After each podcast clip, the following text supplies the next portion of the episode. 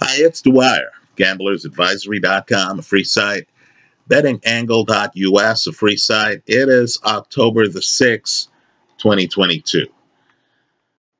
Let's talk about handling the truth and PEDs in boxing. But first, remember, the opinion you should follow should be your own. Just consider this video to be a second opinion from a complete stranger online. I'm not going to name any boxers. I'm not going to out anyone here in this video. But let me just say, I want everyone to remember that scene from the movie A Few Good Men, where Jack Nicholson is on the witness stand and he says to the lawyer, You can't handle the truth. Right? Folks, I don't believe we as boxing fans, as a group, can handle the truth about what's really happening in the sport. I want you to think about driving. There's signs everywhere, right? You're on a highway, there's signs every few miles with the speed limit. You're driving at the speed limit, but yet cars are passing you by. Right? Everyone expects there to be a group that is violating the speed limit. You yourself get carried away in your own vehicle and you see a cop off at the side of the road and you think, well, you know, I'm within five miles per hour of the speed limit. I'm over, but I'm within five miles an hour. This cop's not even going to stop me. Right? They're just looking for the people who are lost, who are careless, who are unconnected, who are foolish enough to not be properly prepared. That's how it is with PED testing. Let me also say, too, that the public is so unaware that they struggle to even define a PED. So, is clenbuterol a PED?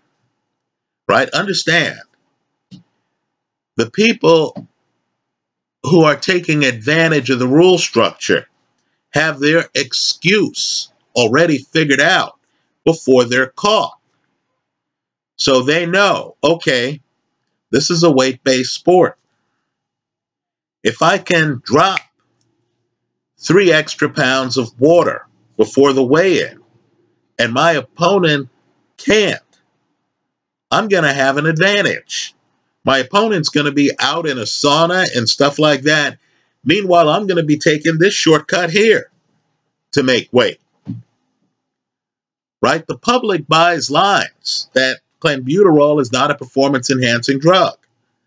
They buy the excuse that there's tainted meat out there that someone could have taken inadvertently, supposedly during a training camp right before they were being tested.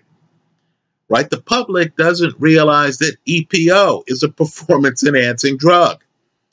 This is even as the Tour de France has been decimated with positive EPO tests. And of course, the legacies of people like Lance Armstrong have been called into question. Right? The public Hears about female fertility drugs being found in men. And they don't know what to make of that. They're like, wow, is that a PED? Is that related to PEDs? If it's female fertility, what's the relationship, if any, to testosterone? Now, if you, like me, have hung around some gyms you understand the value of female fertility drugs. I'm not saying I've ever used them, but what I am saying is if you Google one of the best baseball hitters I know of, Manny Ramirez, and type in the words female fertility drug, you'll find out that Manny got suspended. He got caught. He got pinched because the testers in Major League Baseball understood the connection between female fertility drugs and performance enhancement. Right? I don't want you to believe me. I want you to do the Google search. It's an eye opener. So understand, only the careless or the unconnected get caught. Now, let me pivot here because boxing's a unique sport. People have been cutting corners in boxing for so long that folks have no idea about how it's impacted some of the biggest fights in history. So, what I want people to do is to come up with their own private list of the top five biggest fights of the 20th century. I'm guessing on that list is the first Frazier Ali fight. Right now, let me point out that fight was so big that both guys were unbeaten. Both guys arguably could claim that they were the heavyweight champion. Right? Ali, in interviews, said, How could I be an unbeaten champion? Holding the belt that Lewis had. And have anyone claim that anybody else is the champion? It was powerful stuff. What I want people to realize is there was a big time financial player in the background, Jack Kent Cooke. You might remember him. He owned the Los Angeles Lakers. Right? This is the same Jack Kent Cooke who would later own, I believe, the Washington Redskins. Right? Understand, Jack Kent Cooke wanted to fight at the Fabulous Forum in Southern California. But there was a problem. Joe Frazier was blind in one eye. The people involved, the insiders, realized that they could not get a boxing license for arguably the biggest fight of the 20th century in Los Angeles. They understood it. But they had a connection. They knew people in New York.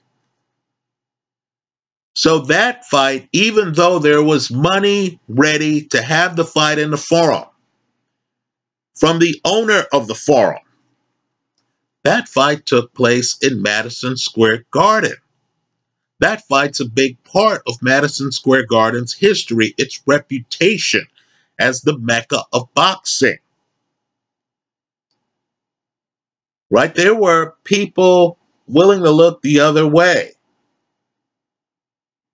as Joe Frazier took his vision test. Right? Just understand that.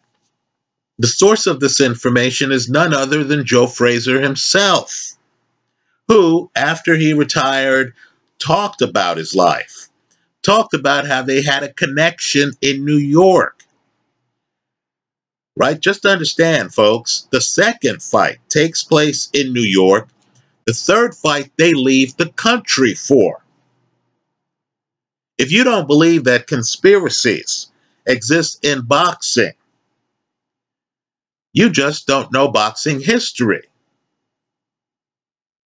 So now, let's talk about the layers. And folks, it's layers that should have you realizing that they're never going to get rid of PEDs in boxing.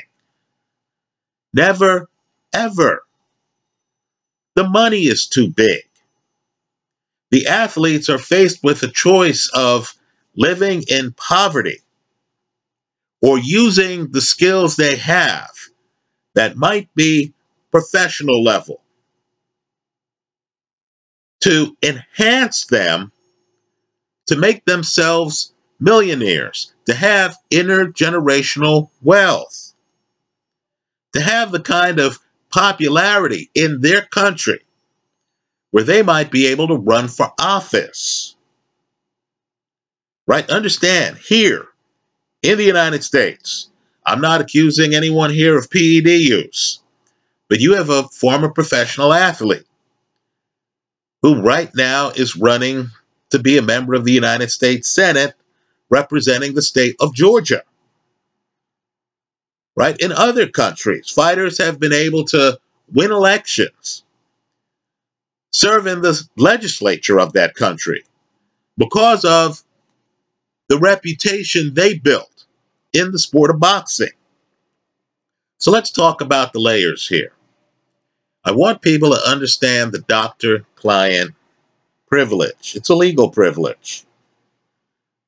Right? We give people talking to their doctors a certain amount of privacy.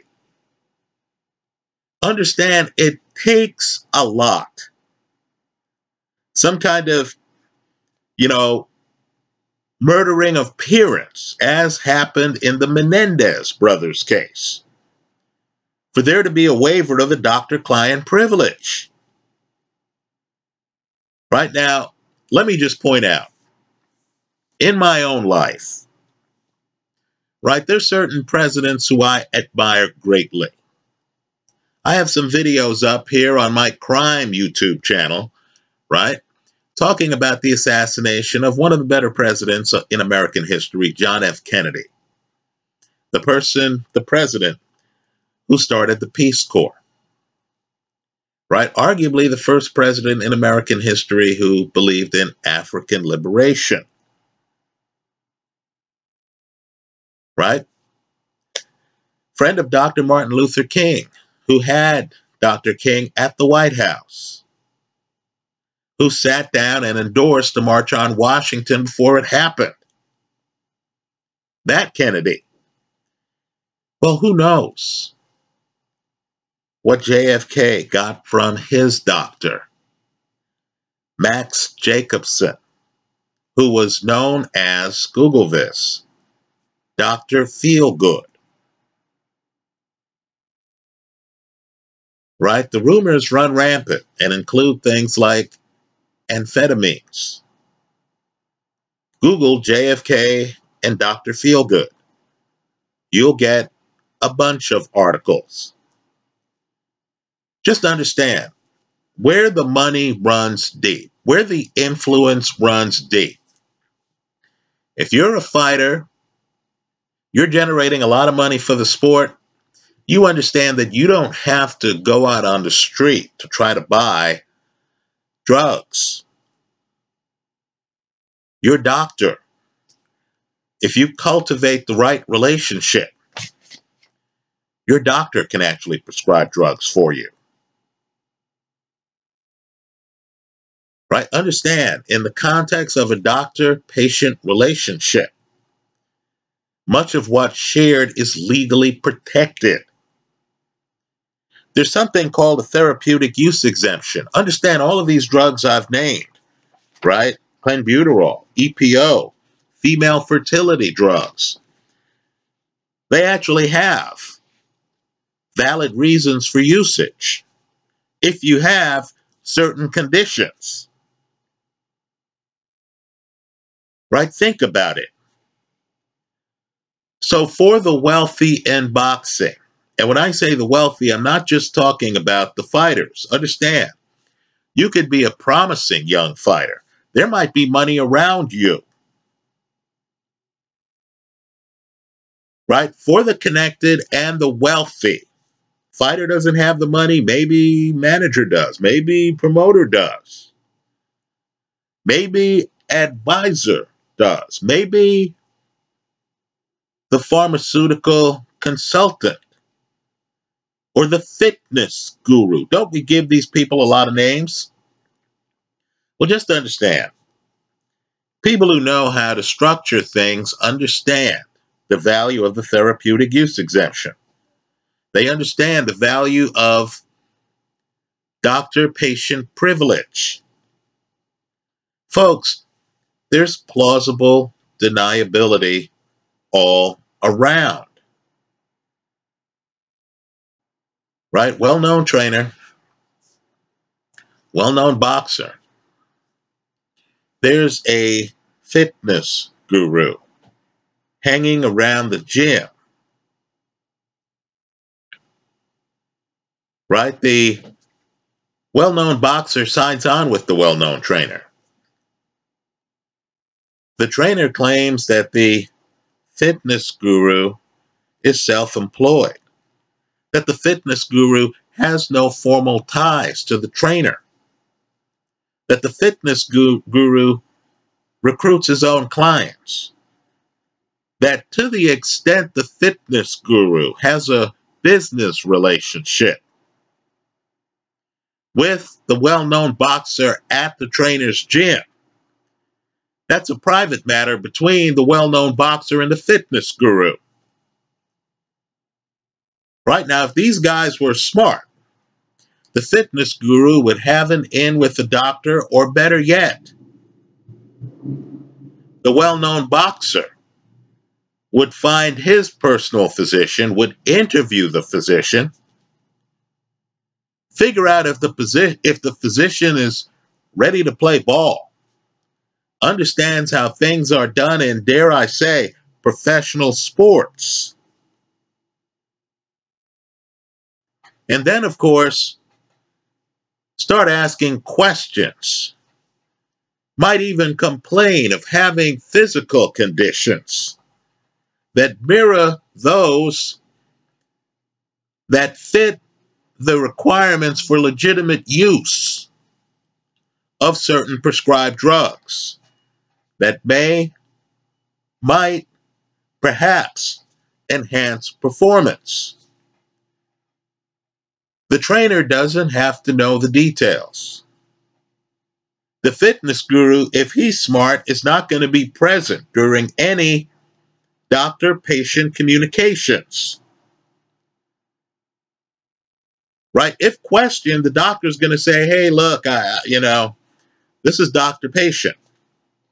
The doctor might even have notes, self serving notes, that point out that the reasons why someone would prescribe EPO mirror the complaints made by the patient. And so, of course, the prescription was a valid prescription. right? Just understand the way things work. There might even be hypotheticals. Criminal defense lawyers know what I'm talking about. Where the athlete's talking to the doctor and the doctor says, you know what, I, I wouldn't feel comfortable uh, making a prescription here, but hypothetically, if you had these symptoms and uh, hypothetically, if you were looking to um, you know, acquire these substances which may or may not be accepted in the United States. Let's say the treatment is taking place there. Well, perhaps in these countries, right? Mexico, uh, Bolivia, etc. Or perhaps with this doctor in this location, um, they are known for treating someone with your condition, you might want to check with them. Right, folks? I'm just telling you that boxing commissions aren't equipped to make the twists and turns to navigate this maze in a normal investigation. Right? Boxing commissions, they barely know what the PEDs are. What we're finding out is that the British Commission ran tests, someone came back clean, and of course, it's the private testing group, not the official commission, but the private testing group that started to have questions that did their own tests and found substances in a fighter system. Right, so here's the dilemma that we are faced with, right? And understand my constituency are gamblers, right? I'm not here with a clean up the sport mission, right? I'm really more of a clean out the casino mission than a clean up the sport mission because I believe it's impossible. Right? You had a lot of track and field guys test positive in the 1980s for cough syrup. Understand, when baseball tried to police itself, it wasn't even aware of the cream and the clear. Right? This is a situation where the investigators don't even know what to look for. And of course, you're dealing with layers of plausible deniability. So for gamblers, how can we spot the PED users and take advantage of that information to win bets? Right? That's my focus. Now, let me just say it's a myth. Right, folks? I'm a longtime baseball fan. I remember the 1990s. It's a myth that you could look at a guy and immediately figure out if he's juicing. I want people to think about Jarrell Miller, who was busted. Right? I'm only naming someone who was busted. Right? Jarrell Miller didn't have a well defined body. You wouldn't look at him and think that he would win bodybuilding contests. Right? Jarrell Miller looked a little bit big and flabby. But yet, Jarrell Miller had several substances in his body. Right? Think about that. So let me just say you need to look at the age of the fighter. If the fighter is under 28, in my opinion, that fighter is bulletproof. Right? I'm just telling you, guys in their early 20s have more stamina than guys in their 30s. They just do.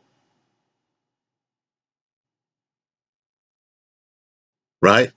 Some guy who's juicing before his body starts to reject the excessive muscle mass. Some guy who's juicing in their early 20s is going to have increased stamina. They're going to have increased power. They might have increased hand speed. Understand, in baseball, the bat speed on juicers was higher than the bat speed on average. Right? Quick twitch becomes quicker twitch, in my opinion. And I'm not a medical doctor. When someone is juicing. So if you see a guy and he's facing an older fighter, and you feel the guy's in his early 20s and the guy's a juicer, even if that older fighter has more skills, if you feel that the older fighter is clean, the older fighter tires, the older fighter, you know, is a is great on an even playing field, but is going up against a young guy who has high testosterone just flowing through his body. My advice, if you're not going to back away from that fight, is to at least think about the possibility that the younger guy might just have too much of an athletic edge. And even if the younger guy doesn't know what he's doing and can't outbox the older guy, part of your betting portfolio has to have the younger guy by stoppage. Let me also say, too, when you see acne where you're not supposed to see it, there's always a cover story for the acne. But you see acne on a fighter's back. You see too much acne on the guy's face, especially when you go online and you look at the guy's amateur fights and you notice the guy didn't have an acne problem, right? So if a guy didn't have an acne problem at 18 and suddenly has a full blown acne problem at 23. And of course, hits hard, seems to have unnatural stamina. No one's going to tell you, hey, that guy's a juicer, but you need to think for yourself. Right? Look more at the stamina than at the muscle mass. Now, if the fighter is over 28, it's different. Right? If you look at the guy and the guy has a lot of baby fat on him in his early 20s, and suddenly this guy who's been a professional athlete for years loses all the baby fat. You can look at the guy's abs and, you know, the guy's a bit well defined. That difference between the guy in his early 20s and the guy in his late 20s should raise red flags. But let me tell you something. The juicers, by the time they get to their later 20s, one man's opinion, we're just sharing our notes, right? The juicer needs to have slow rounds as he gets older because the body starts to rebel against the increased muscle mass, right? The muscle mass is increasing, the ligaments and tendons are not. Also, too much muscle mass, muscles will get tired. You'll notice in older juicers, they'll shut down. Right? So understand, baseball, perfect sport for juicers. Because you're in the field, you're standing around, you're not under stress all the time. Right? Even when you're in the batter's box, this is baseball culture. You can call for time, you can back out, you can adjust yourself, adjust your cup, right? Take your time. Baseball's leisurely. So juicing allows for those explosive moments. You'll notice in boxing where you don't have that time. Sometimes you're fighting a Kownacki, a Chris Arreola, right? The dude is in your face and he's throwing a bunch of punches. You're under stress. Sometimes you'll see juicers just shut down, right? The body reaches a point where they say, hey, bro, we're artificially enhanced and we're overstressed. We're shutting down. You don't take care of your body, your body will take care of you. So, what I found is that juicers will have slow rounds. Now, if they're facing a guy with a jab who has the kind of game where he can throw volume without really engaging you, a guy with a style who can win the slow rounds, that guy has a chance to steal the fight on the scorecards. Right? You want to deal with fighters who are slick, fighters with defense, fighters who can win slow rounds, fighters who are prepared to go the distance. Those guys exist, right? Against a juicer who is going to be plotting many rounds, is going to be trudging along. Because while the performance enhancement allows them to have explosive rounds and they hit harder, right? Their body is carrying extra weight. I can't tell you how many former NFL football players, offensive linemen, I've seen, right, on these NFL broadcasts. Sometimes they're visiting, sometimes they're the announcer. And you look at the guy and you're thinking, well, I remember when this guy weighed 300 something pounds. How did this guy suddenly drop 60 pounds post career? at a time when one would imagine he's not working out like he did during his NFL career. Right? Just to understand, a lot of these juicers are enhanced. They're carrying 25 extra pounds of muscle if they're cruisers and heavies. Right? Let me say this too. juicers temperamentally tend to be more up and down. So you notice a juicer and suddenly the guy loses it. He's arguing with the referee. He's blatantly throwing low punches. The other guy fouls him and he's thrown off his game. His concentration's gone. He's hitting the guy after the bell. That's a red flag.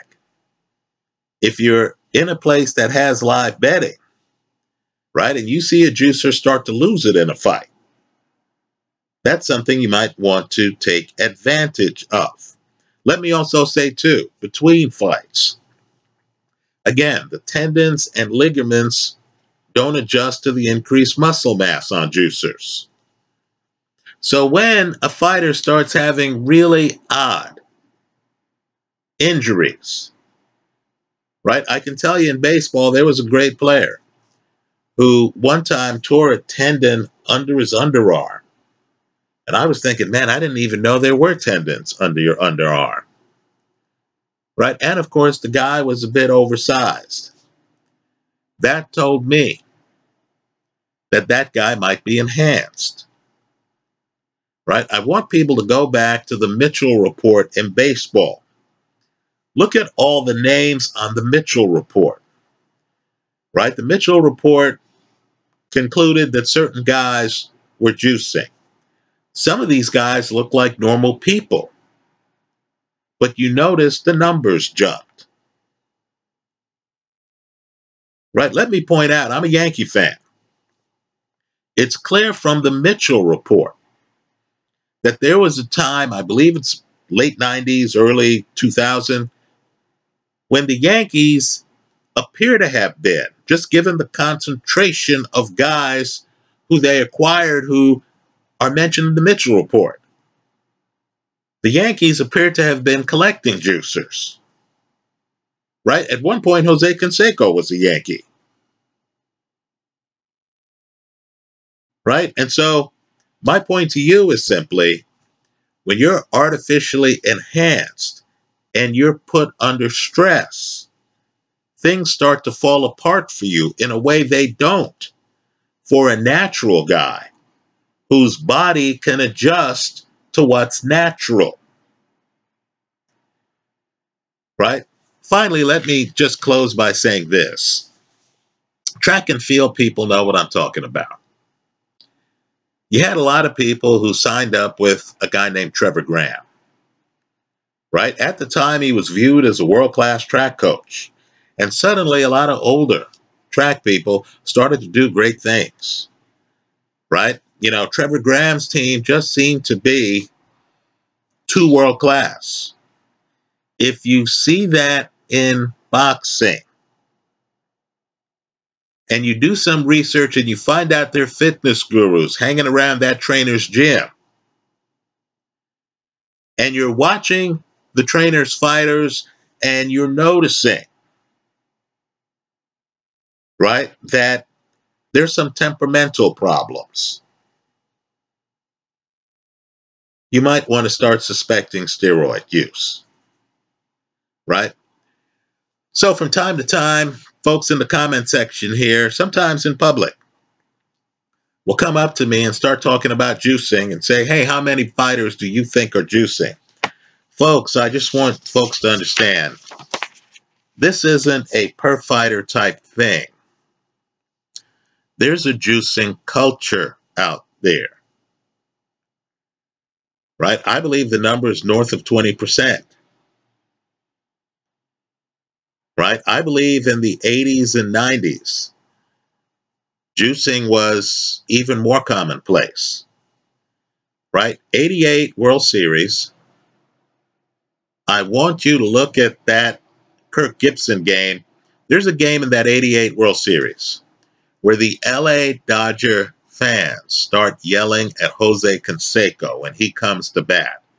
And the chant is steroids, steroids. Right, folks? I lived through the 80s. I lived through the 90s. We knew guys were juicing. We knew. We were just into the power numbers. Right? For a long time, only George Foster and Cecil Fielder, over a several year stretch, hit the 50 home run plateau. Suddenly, you had a bunch of guys hitting 50. Right? You had a guy hit over 50 home runs and have 50 doubles. Folks, that's 100 hits. Right? Doubles and home runs, just doubles and home runs in a year. And we were cheering. Right? I'm telling you, I remember the McGwire Sammy Sosa season. Uh, folks weren't confused. We thought it was an enhanced era. We thought this was going to be the future. You had pitchers flame out with teams and communities that love them, leave and go elsewhere. And then suddenly, baseball's a numerical sport. That fastball was back up over 95 miles an hour. We knew there was a culture in baseball. Folks, there's a culture in boxing. You're kidding yourself if you think otherwise. You can't name who you suspect because you don't have proof. Because even if you think you have proof, it's impossible to prove. Given the layers, right? Doctor patient privilege, therapeutic use exemption, stuff like that. Right? Gamblers, though, need to take advantage of these situations. Right? If you feel that some guy is moving up in weight, not by one weight class, but by more than one weight class, and that the guy plans to crash the pocket to win the fight,